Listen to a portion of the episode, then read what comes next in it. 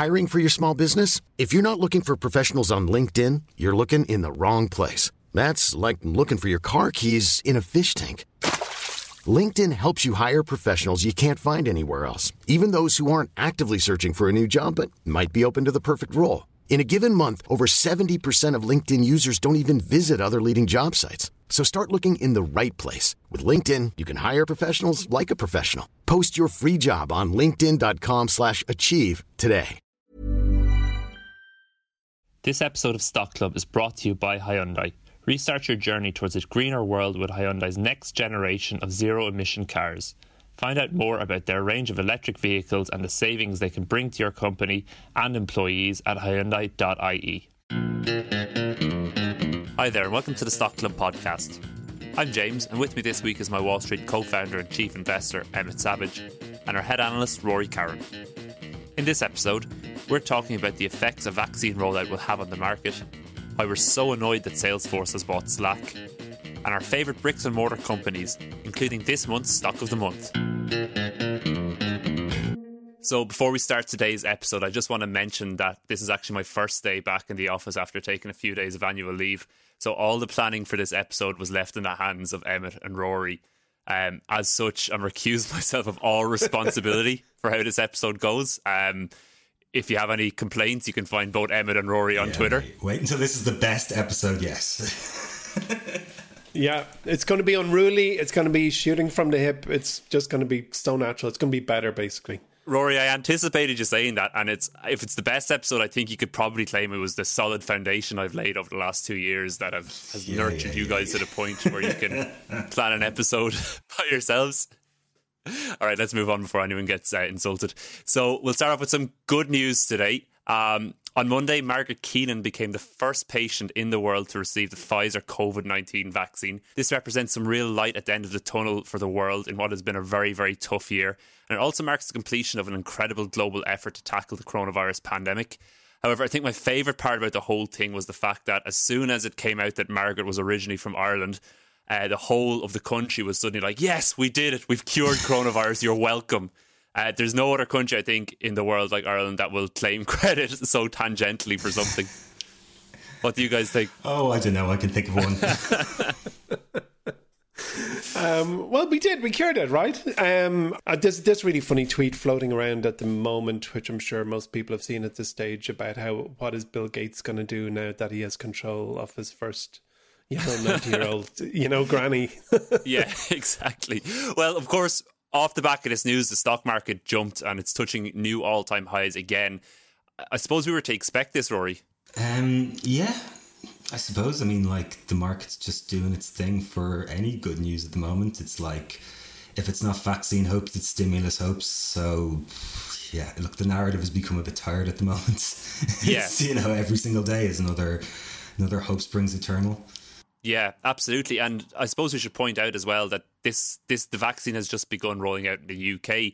It's still to begin rolling out in the US. And I assume, Emmett, when the FDA finally do approve Pfizer's vaccine or somebody else's vaccine, we'll see another bump in the market again. I think what we're going to see is a glut of vaccines. So there'll be no problem with access to approved vaccines for virtually anyone in the world in a very short time period. I think um, we're going to have to, I think the response to knowing that vaccines are available will be a little more muted because, uh, like, the world has still got to get their heads around how we're going to adjust. Um, like, I think in the year ahead, mask wearing is going to become more normal than it ever has been to this point. For Yeah. example, the way it is in many Asian countries. I think we're going to continue to see fewer business trips, more remote working uh, going on like forevermore. Uh, I don't think 2021 will necessarily be the year for concerts or sporting events. You know, I just don't think it's going to get there just yet. And then I think scientists and doctors are going to have to learn about the efficacy and effectiveness of vaccines when they're out there. So there's still so many unknowns. How will the market respond? Um, I would go with cautious optimism. I think that uh, we we are we're at a, a juncture now where we can see that this is going to come to an end, but it's Yeah. not going to be binary. It's going to be a slow, steady, I suppose, revert to normal. Yeah, and you, you said revert to normal there, and that actually tees up my next question perfectly. You know, we talk about the end of this pandemic, and, you know, it looks very likely now that the pandemic will end in the next few months, if not year. But that, I suppose, doesn't necessarily mean going back to a normal or going back to, you know, where we were this time 12 months ago. I've asked you guys this question before, but I'm curious to, to kind of get your updated answer on this. You know, to what degree do you think things will return to bunny ears normal? And, and what do you think are the things that have changed irreversibly and will never go back the same? Rory, I might come to you first. Um, yeah, there's a quote that's often attributed to Lenin, but I actually think it was Scott Galloway, the, the Scottish MP, who said, "Nothing can happen for decades, and then decades can happen in weeks." Um, that certainly is what it feels like. Did you just quote Lenin on a podcast about the stock market? Yeah, look, I'm all for the crushing yoke of unchecked capitalism, but now and again I can pull out an old Marxist quote. And as I said, it was wrongly attributed to Lenin James. Please listen. uh, so, where I see things, you know, I don't think that we're going to return to a normal. I think we're going to progress. You know, I think we've talked multiple times about you know the the big leap forward that we've taken with the coronavirus. E-commerce has leapt forward ten years. I don't think that's going to reverse. I think you know we we look at the indexes and we see that the stock market is way up, but I think the index is often misleading. Those gains have accumulated to a few large firms, um, particularly the likes of Amazon, Apple, Facebook, uh, Google, Microsoft, the big five. Um, when we come back, you know, I think there's going to be a lot of businesses that are still going to struggle to recover. Uh, we're going to end up in a world where there's um, more foliage and fewer elephants. Uh, there'll be a lot of co- uh, consolidation, I think. You know, there'll be a lot of bigger firms starting to buy smaller ones up with increasing yeah. frequency. Um, and you know, that's just a function of you know people want. There's there's an element of we don't want to do this alone anymore. Uh, we're seeing a big rush of companies going public, either through IPO or SPAC founders and stakeholders are like, you know what, we don't want another March 2020. That was a very scary, worrying time for everyone, you know and you know what does what's the future hold? You know, when billions of dollars on the line, I think the mood has definitely changed in terms of the amount of risk people are willing to take on personally. You know, I think they want to spread that risk around a lot. Um, and company like the pricing companies has just gone crazy as well. Like companies are now being priced on their ten year vision, which is handy for us because that's how we look at businesses. But like, you know, I know the argument against valuing Tesla as a car company, but like, let's consider for a second Tesla is now worth more than Toyota, Volkswagen, Daimler, and Honda combined. Wow. Um, Tesla is going to produce about 400,000 cars this year. Those other four are going to produce 26 million. So that's that's the way the company's being valued now. It's not being valued today. It's being valued at what's it going to look like in 10 years. And that's all about vision. And the companies that are able to sell a vision are going to be the ones that are going to do well in this particular market. I think telemedicine is going to be accelerated. I think Teladoc's a great business to be in right now. That was insurance was always a bit reluctant to embrace that model, but you know that's definitely going to become a bunny ears new normal. Um, print and TV advertising, I think, is is going to have a tough time recovering, which is good news for yeah. Google and Facebook.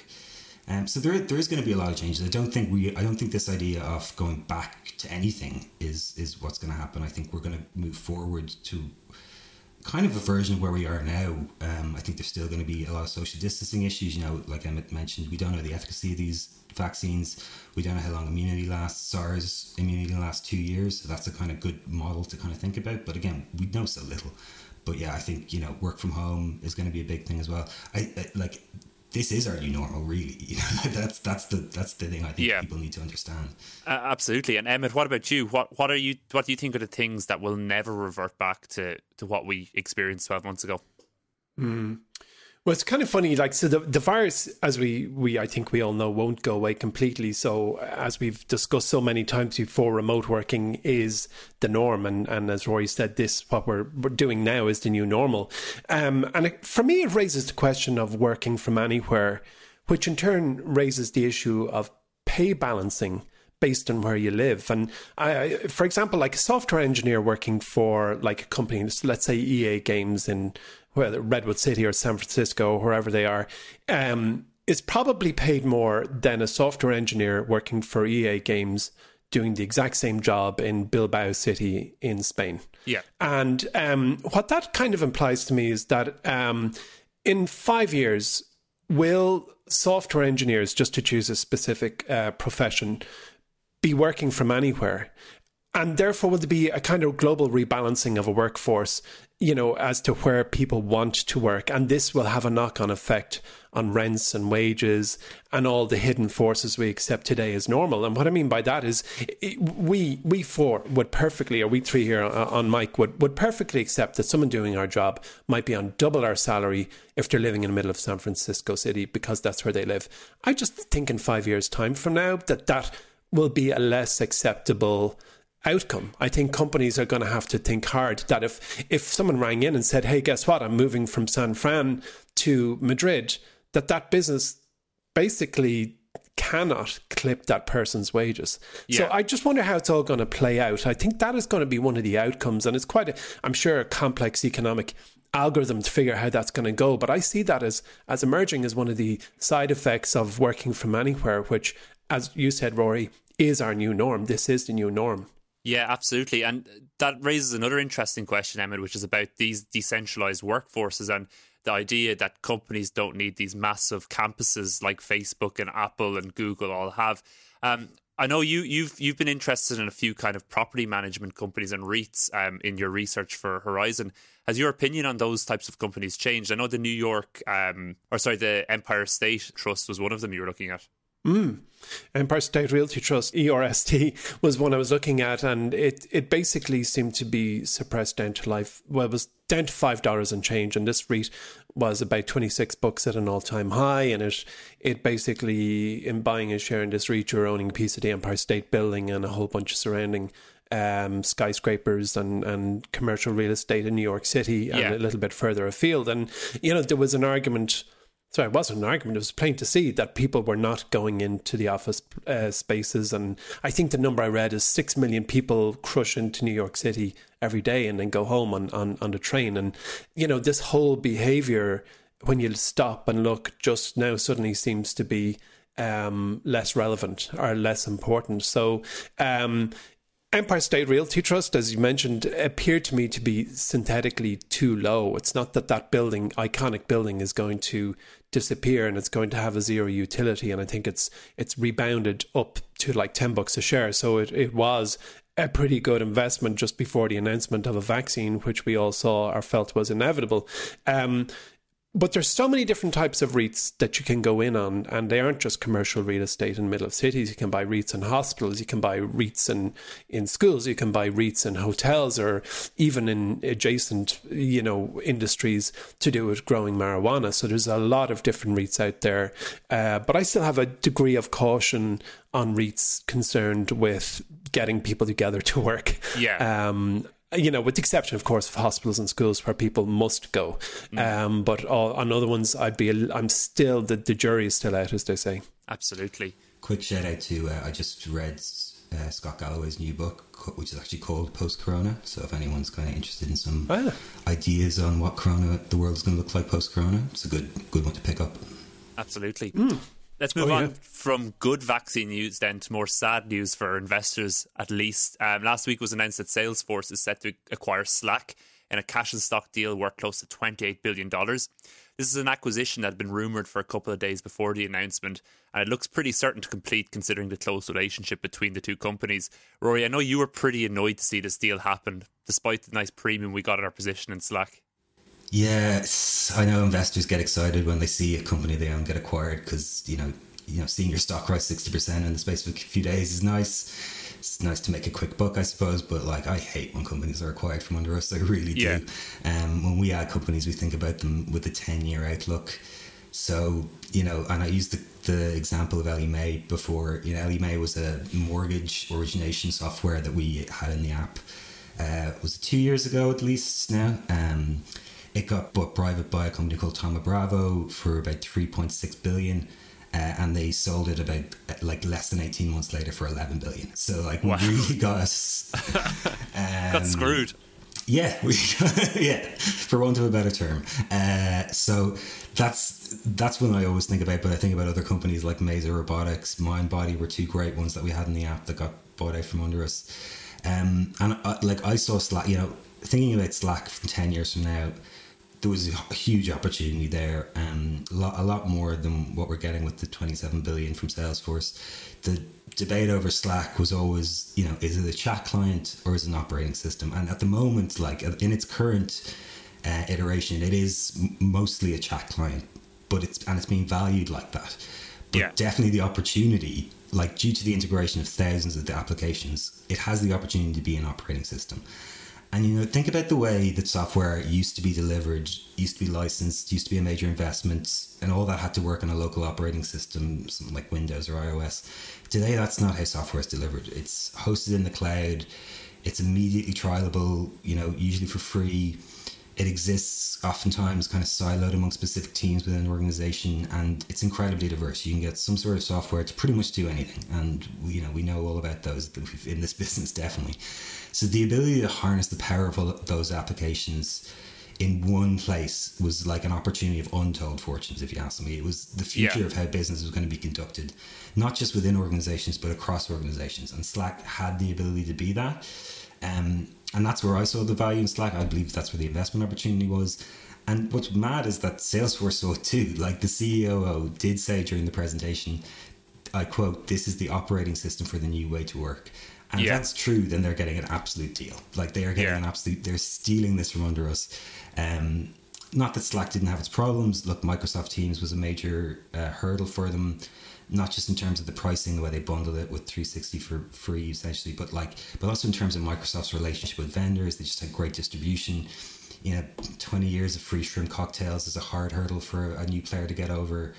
Um, so, like, uh, it's going to be a lot fairer fight now between Slack and Teams. But I really did like the kind of David versus Goliath thing we got set up there. I was one, I was hoping to kind of watch that play out over a number of years and uh, and see where the two landed because I, I, I had money on Slack and now I don't, sadly. Well, that's what I was going to ask, Rory. Like, if, if you stand back, then maybe from away from an investor's point of view and just as a, a kind of analyst's point of view, does it make sense for Salesforce to take Slack like this? You know, obviously it's their big play against Microsoft. Um, CEO Marc Benioff is a, a vocal critic of Microsoft. Yeah, look, it, it it does make sense. I mean, from from Salesforce's point of view, uh, going through the presentation that they they gave after the announcement, they see it the way I see it. It's it's this is going to be the front facing part of Salesforce's uh, offering to people, and in terms of you know uh, enterprise software, Microsoft's obviously the big daddy. Google was you know a, a challenger, and Salesforce is now going to be a proper challenger because they are. I mean, they're all coming at it from different angles. Microsoft's from the productivity standpoint. Google is from the kind of um, integration standpoint with the internet, and then and then Salesforce obviously from the sales and customer facing standpoint. So now they've got a really good built with love top level, top stack for that entire uh, ecosystem of um, applications they have. And you know, I can see them doing really interesting things with it. Like the, like Salesforce has the opportunity to net make Slack free, not just Yeah. free, not just a freemium version, completely free, and Sales and Slack Connect to be free. That will really make people like Google and Microsoft start getting worried. So, so it's a fairer fight now. I still think the company is going to be great. I think Salesforce will realize that value that we hope to realize. Um, and it's going to become very interesting to see how Salesforce, Microsoft, and Google continue to battle it out over the next five, ten years. So, as part of this deal, Slack shareholders will get close to an eighth of a share in Salesforce, as well as um, about $27 in cash. Emmett, Slack was a position in the Horizon portfolio that you manage. Are you happy to become a Salesforce shareholder, or will you have to rethink about your holdings now after this deal? Well, I've always admired Salesforce, and it's it's you know you go through your investing life, and you always talk, you kind of lament the ones you missed, and and I kind of have repeatedly lamented Salesforce, and now it's being thrown on my lap. If Yeah. I so choose, I have to actually take an action to not be a Salesforce shareholder. Um, so how it's played out for me and Horizon is I'm getting all the cash I invested in Slack back plus some plus a slug of, of Salesforce shares, which effectively is tantamount to a full position for me in the service. But anyway, um, I'm still considering really what route to take. And uh, as I said to Horizon subscribers, I uh, many years ago I invested in Marvel, the the superhero guys, and along came Disney and bought Marvel with cash and shares, just the way Salesforce has bought Slack with cash and shares. Um, and if I can, I, I, I do recall, I, I recall the feeling of the decision, you know, like you're looking at Disney, which was a powerhouse, an indisputable leader in the entertainment industry. And I very much feel it's the exact same type of decision now. There's an yeah. indisputable leader in the B2B space. And I, if I'd have to go back in my records, but I think I sold my Disney shares when, when they bought Marvel with yeah. cash and shares. And then they came along again and bought Pixar, which I was also a shareholder in, um, with the exact same deal, which was cash and shares. And it kind of felt like the universe was trying to orientate me towards being a Disney shareholder and, and uh, whatever, however it went for me. And I'd have to check my records. As I say, I am up tenfold on my Disney shares, which were placed into my brokerage account without me having to take an action. And I today believe it's one of the greatest investments uh, and will remain so for the rest of, of my life. So um, I, I, I, the parallels for me are very strong. I think Salesforce. Uh, I've never. I suppose the analogy is Salesforce is analogous to the. It is the Disney of B two B software. Yeah, like it is the giant. It is the dominant force. And and as Rory uh, explained, I mean, they have suddenly opened the door to businesses like my Wall Street, which up until now were not and are not Salesforce customers, and all of a sudden this land and expand model that we've spoken about on the podcast before uh, is like supercharged for yeah. Salesforce. They're suddenly in. Uh, I can't remember. I think they have 12 million daily active users. So they've suddenly bought 12 million professionals' attention for a large part of their working day, and that will inevitably lead to better things for the business. So to your question, uh, I'm not sure yet. Uh, Salesforce doesn't necessarily fit all the attributes I look for in investment, most notably, it's so big right now. Yeah. Uh, the question is, can it 10x from here? And uh, well, yes, it can. it's not beyond the realms of possibility. Uh, so I'm just thinking about it, James. My, I'm just, you know, uh, I'm not happy with the acquisition, but it's it's not a, it's not an awful outcome. I yeah. think that Salesforce paid well. Like they, they really wrote a big check. So I think we're doing okay. I think you made a good point there as well. Is those 12 million new customers? They're probably customers Salesforce wouldn't have had before, as they largely deal yeah. with bigger clients.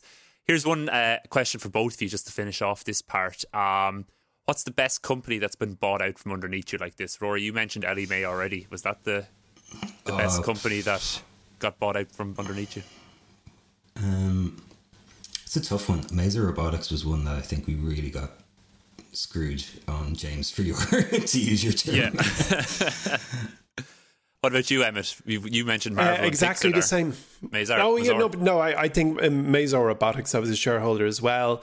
They were the mini intuitive surgical, uh, focused on a different procedure entirely. I think it was spinal surgery and injuries, and they had such a patent book and uh, technology that worked. And I was very disappointed because I really think it was it was all set to go on to bigger and better things. Absolutely. Uh, let's move on then. And we've spoken already about some of the things that will never go back to the way they are thanks to the COVID 19 pandemic.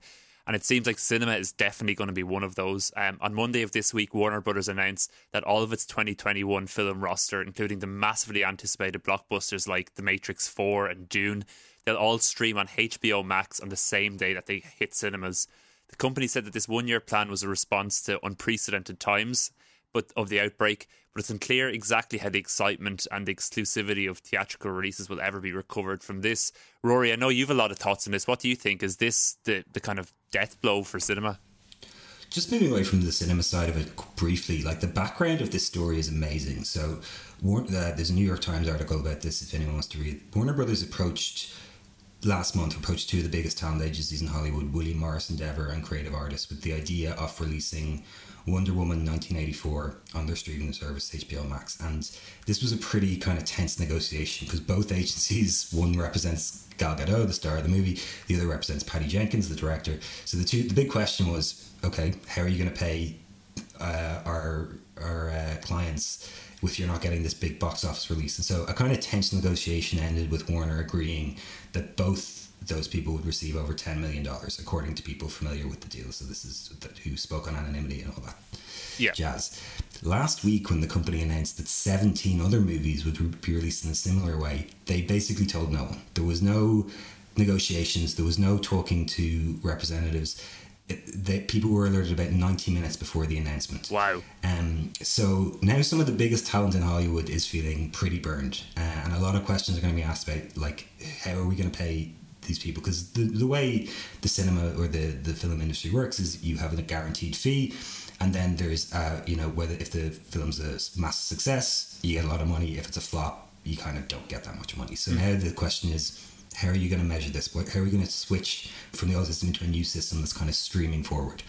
Um, and Warner Brothers' big competitive advantage for years was a roster of great talent that continuously work with them, and now there's talk of boycotts happening. So yeah. that's they are they're walking a very thin line, uh, I think. And the other side of that is HBO Max, right, is supposed to be a new competitor to Netflix, right? And when I think of HBO, I think of it representing the very best in home entertainment. Like that yeah. is their brand equity. Uh, quick fact HBO wins an Emmy for every $75 million it spends on content versus Amazon, which has to spend 400 million on content. Like that, wow. that's how good HBO is at this stuff. It's the studio behind The Wire, Curb Your Enthusiasm, Sex and City, The Sopranos, like the very best of television and now they seem to be treating it like just a dump of everything. Like that that premium content is now sitting beside Too Fast, Too Furious and The Big Bang Theory. You know, I won't like, hear a bad word said about Too Fast, Too Furious in this podcast, Rory. well, I'm just I just think that they are very close to destroying the brand equity they have with HBO, um, and it's not even available on Roku. So this is a very slow car crash in my. This is like watching a very slow car crash. Uh, the theatre side is another thing. Look, AMC is down 50% this year, but they're about down 90% from 2016. So this, like, they already had an awful lot of challenges. And there's a limited amount of sympathy I have with them. Like, why does the theatre cinema industry not have to adapt like everyone else? Uh, is the question I have for them. So yeah, look, don't invest in cinema stocks would be my uh, the takeaway from that. And if you think HBO Max is really going to challenge Netflix, I think again. Wow. That's a big statement. But uh, just to your point there, like Warner Brothers seemed fairly gung ho with their decision here, but this isn't the first argument that's cropped up around this. There was um, back in the summer, Universal had a big falling out with the likes of Regal Cinemas and AMC um, theater chains over. Um, they just basically said that I think it was over the Trolls movie, was it? Yeah, and AMC threatened to never release, never show another Universal film again. Like that was the most empty threat I've ever heard in my life. like, like, no, no, I'll drain by myself. Don't throw me the life raft. uh, look, yeah, look, they're in trouble. They're in trouble, and um, the, the new CEO of Disney said famously a couple of months ago when asked this question, would they be bypassing the cinemas? He said, "We're going to do what's right for our customers," and that I think he kind of said a lot in that in that sentence. Yeah, absolutely. All right, let's move on then and take a quick look at the things that are going on in my Wall Street at the minute. We published December stock of the month selection earlier this week. After a year of riding on the crest of some massive gains in technology stocks, including July's selection, which has almost trebled in value at time of recording, we've taken a different tack this month and go with a retail stalwart that still presents a great opportunity given the prevailing consumer trends. Don't forget that we'll also be publishing the Stock of the Month podcast on Monday, December 14th. This is an exclusive podcast for my Wall Street subscribers only, where Rory and I chat about the Stock of the Month selection in more depth and answer any questions you might have about it. If you're not a My Wall Street member yet but want to listen into this podcast, make sure to start your free trial of My Wall Street by using the link in the notes for today's show.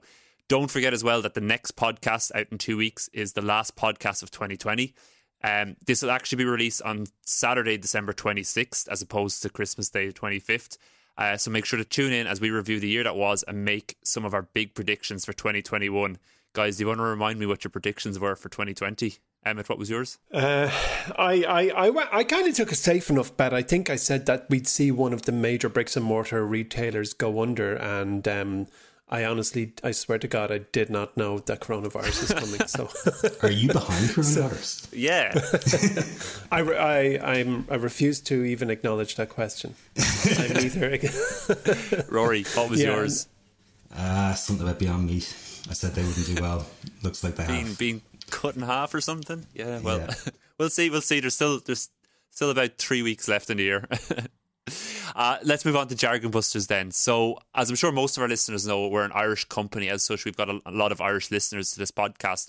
Recently, we got a question in asking about investing in ETFs in Ireland and the tax treatment surrounding this. Emmett. Oh, thanks.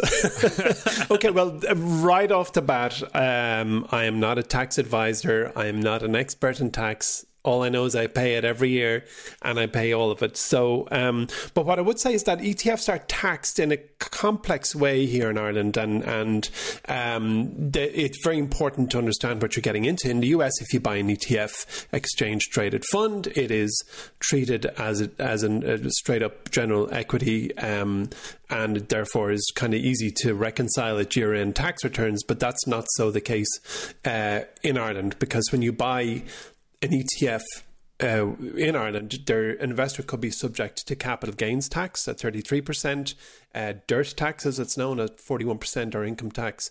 Uh, at their own marginal rate, which I think is like 55%. So there are so many variables when you buy an ETF, and, and they're taxed depending on where they're domiciled, which really creates the complexity. So there's Irish domiciled ETFs, uh, there's EU uh, domiciled ETFs, which is um, ETFs other than Ireland. And then, of course, there's the US and, and other jurisdictions.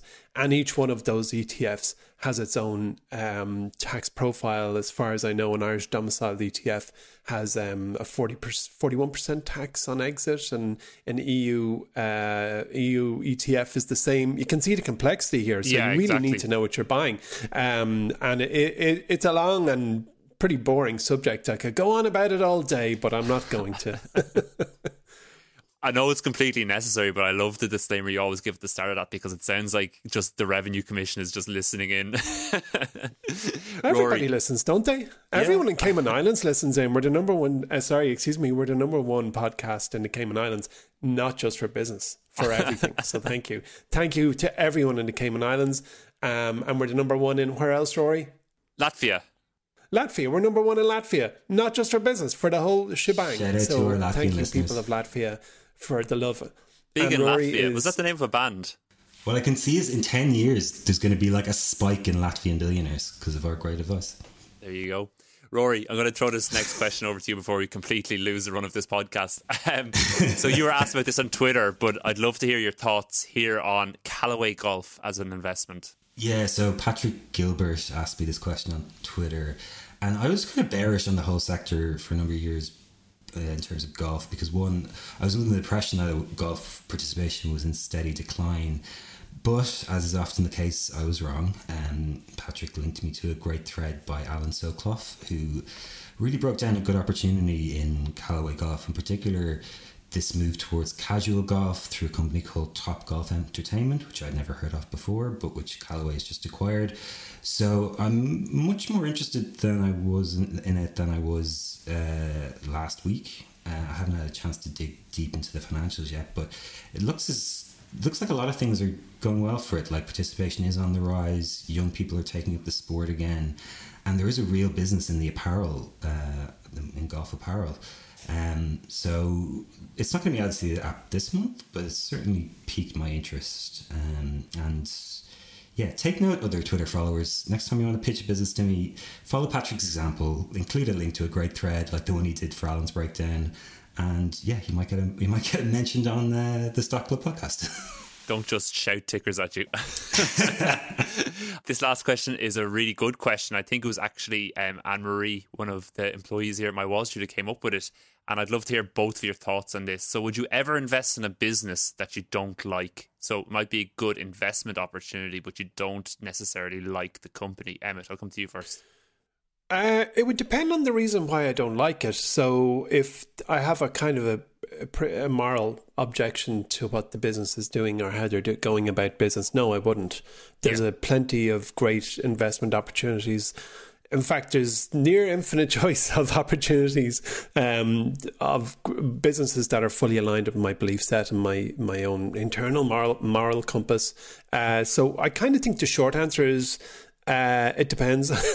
um, I would invest in a business I don't like if it was a cash machine and it was undervalued and I believe that there was an implicit value there that would be unlocked and it doesn't do anything that I have a particular objection to. So it's somewhere between maybe and yes and no. what a clear and concise answer. Oh, I, I, I pride myself on concise answers. Rory, what about you? Somewhere between yes and maybe? Nah, no, I'll be a bit more concise. I'll, I'll go with no. Um, you know, like the, the word for amateur comes from the French word to, of the meaning to love. You know, it's to, it's to do something for the love of it rather than the fact that Yeah. you're being paid for it. Um, we're happy and we're lucky enough to be paid for what we do and we love what we do. And in a roundabout way, I suppose, like the amateur investor, is there such thing as an amateur investor? Because they're hoping to make income from it at some point. But like, it's something you're doing in your spare Yeah. time, researching businesses. You know, you're not being, mm. you're not sitting at a desk doing it every day. Why, why bother with things you're not in love with? Why bother with with companies that you don't like when there's so much opportunity out there? There's so many great businesses out there. Like you're gonna, Yeah. you're going to, you're not going to get every great investment. No investor's going to invest in every great company. You're going to miss some big ones over the years. You're never going to buy at the bottom and sell at the top. So stop worrying about that. Invest in companies you admire. Yeah. Like that's just much more fun. And that's what I would do if I was if I wasn't doing it for a living. And it's what we kind of do in my Wall Street as well. We don't pick companies we don't really like. So yeah, that my my my answer would be a, a harsh no. Okay, great. Thank you very much. Let's move on to the elevator pitch then to finish out the podcast. So, over the past few episodes, I've asked you guys to pitch me your favorite razor and blade company, your favorite pick and shovel company, your favorite land and expand company. Today, in celebration of our non tech stock of the month pick, I want you guys to pick your favorite brick and mortar retailer of the moment. Rory, come to you first. Yeah, I'm going to go with what I think is the best in class in terms of brick and mortar retail. It's Home Depot, the king of home improvements. Um, you know, I think a lot of people know this business just for the kind of the warehouse business where you go and you buy. Uh, what did I call it last time? Was it co- steel things? Steel- Someone remind Yeah. me. Luke's Luke's laughing here. Home Depot sells a lot of really heavy things that aren't really very high price items, like tins of paint, metal for your gaff. Yeah. And so it's you know, Dublin expression. Yeah, sorry, that's a Dublin thing. Metal for your gaff. Gaff equals house. Our home. Bricks and stuff. Uh, no, it's it's the place you go when you want to do some DIY in your home. But they've actually got a much more.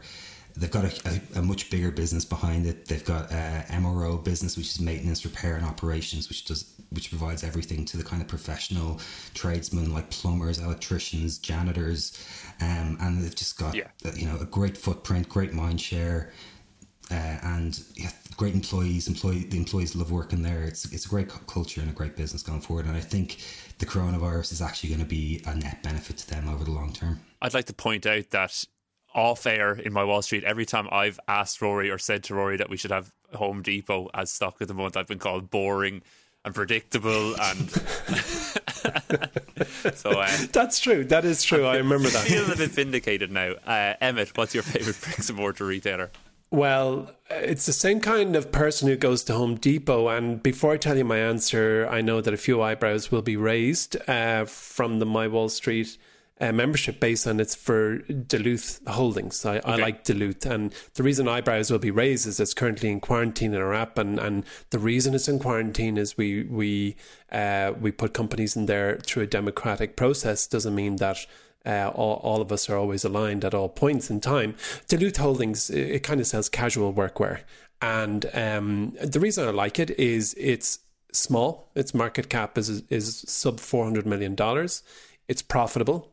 Uh, it has its own front door out to fresh air for the most Yeah. part. So these are standalone units where customers can pull up outside in their car and walk through the front door without entering a shopping mall, in turn making it a, a little bit uh, more appealing for shoppers during the pandemic.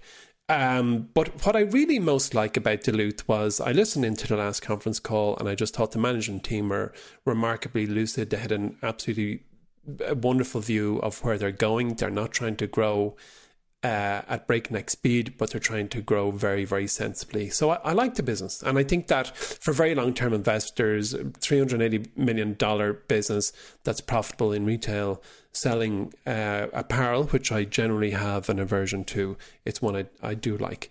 Yeah, there was a tough couple of years for Duluth, but they seem to have been recovering this year despite the kind of other tailwinds or headwinds, I, I mean, that um, bricks and mortar stores were facing. So, interesting pick. Um, so that's it from this week's Stock Club. Don't forget about all the great new stuff in the My Wall Street app at the moment. If there's anything you want us to discuss or explain on the next episode, please make sure to get in touch with us. You can find us on Twitter, that's at My Wall Street HQ, or email us at pod at mywallstreet.com. That's P O D at mywallstreet.com. Please don't forget to subscribe to Stock Club too. And if you're enjoying the podcast, please leave us a review on whatever platform you listen to us on. From the three of us here today, thanks for listening and happy investing.